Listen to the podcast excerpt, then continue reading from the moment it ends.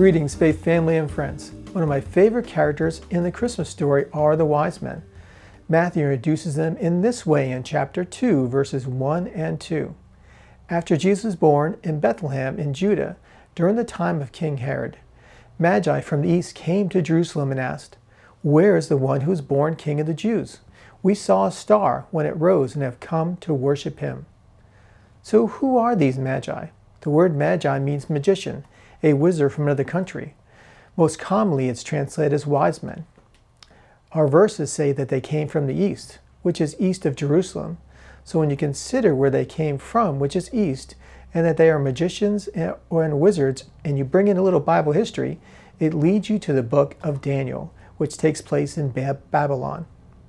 In Daniel chapter 4, verses 8 and 9, King Nebuchadnezzar states, Finally, Daniel came into my presence, and I told him the dream. He is called Belshazzar, after the name of my God, and the spirit of the holy gods is in him. I said, Belshazzar, chief of the magicians. Because of God's faithfulness to Daniel in revealing dreams and giving him and his Jewish friends wisdom in managing the affairs of the kingdom, King Nebuchadnezzar made Daniel head over all magicians and wizards. During that time, I am sure Daniel shared with them scriptures, prophecies from the Jewish law, and writings. One of the scriptures could have been from Numbers 24 17, which states, I see him, but not now. I behold him, but not near. A star will come forth from Jacob, a scepter will rise from Israel. Here the scriptures declare a star appearing to declare the coming of the King of the Jews. These prophecies were probably passed down from Daniel to others and through the years to succeeding generation of magi.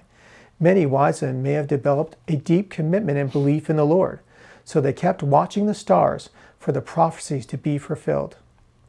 When the three wise men came to Herod for help in finding where the newborn king was, Herod was not pleased with this news. And as we see, as we see in verse 3, he did all that he could do to find out where the baby was. In verse 4 to 6, it says that Herod had called together all the people's chief priests and the teachers of the law he asked them, Where is the Messiah to be born? In Jerusalem and Judah, they replied, For this is what the prophet has written. But you, Bethlehem, in the land of Judah, are by no means least among the rulers of Judah, for out of you will come a ruler who will shepherd my people Israel. So King Herod told the Magi to go to Bethlehem, and when they found the child, to let him know so that he could worship him as well. These wise men traveled to Bethlehem in verse 11 and it says, On coming to the house, they saw the child with his mother Mary, and they bowed down and worshipped him. And then they opened their treasures and presented him with gifts of gold, frankincense, and myrrh. I can only imagine Joseph and Mary's surprise when they showed up at the door of their, of their home.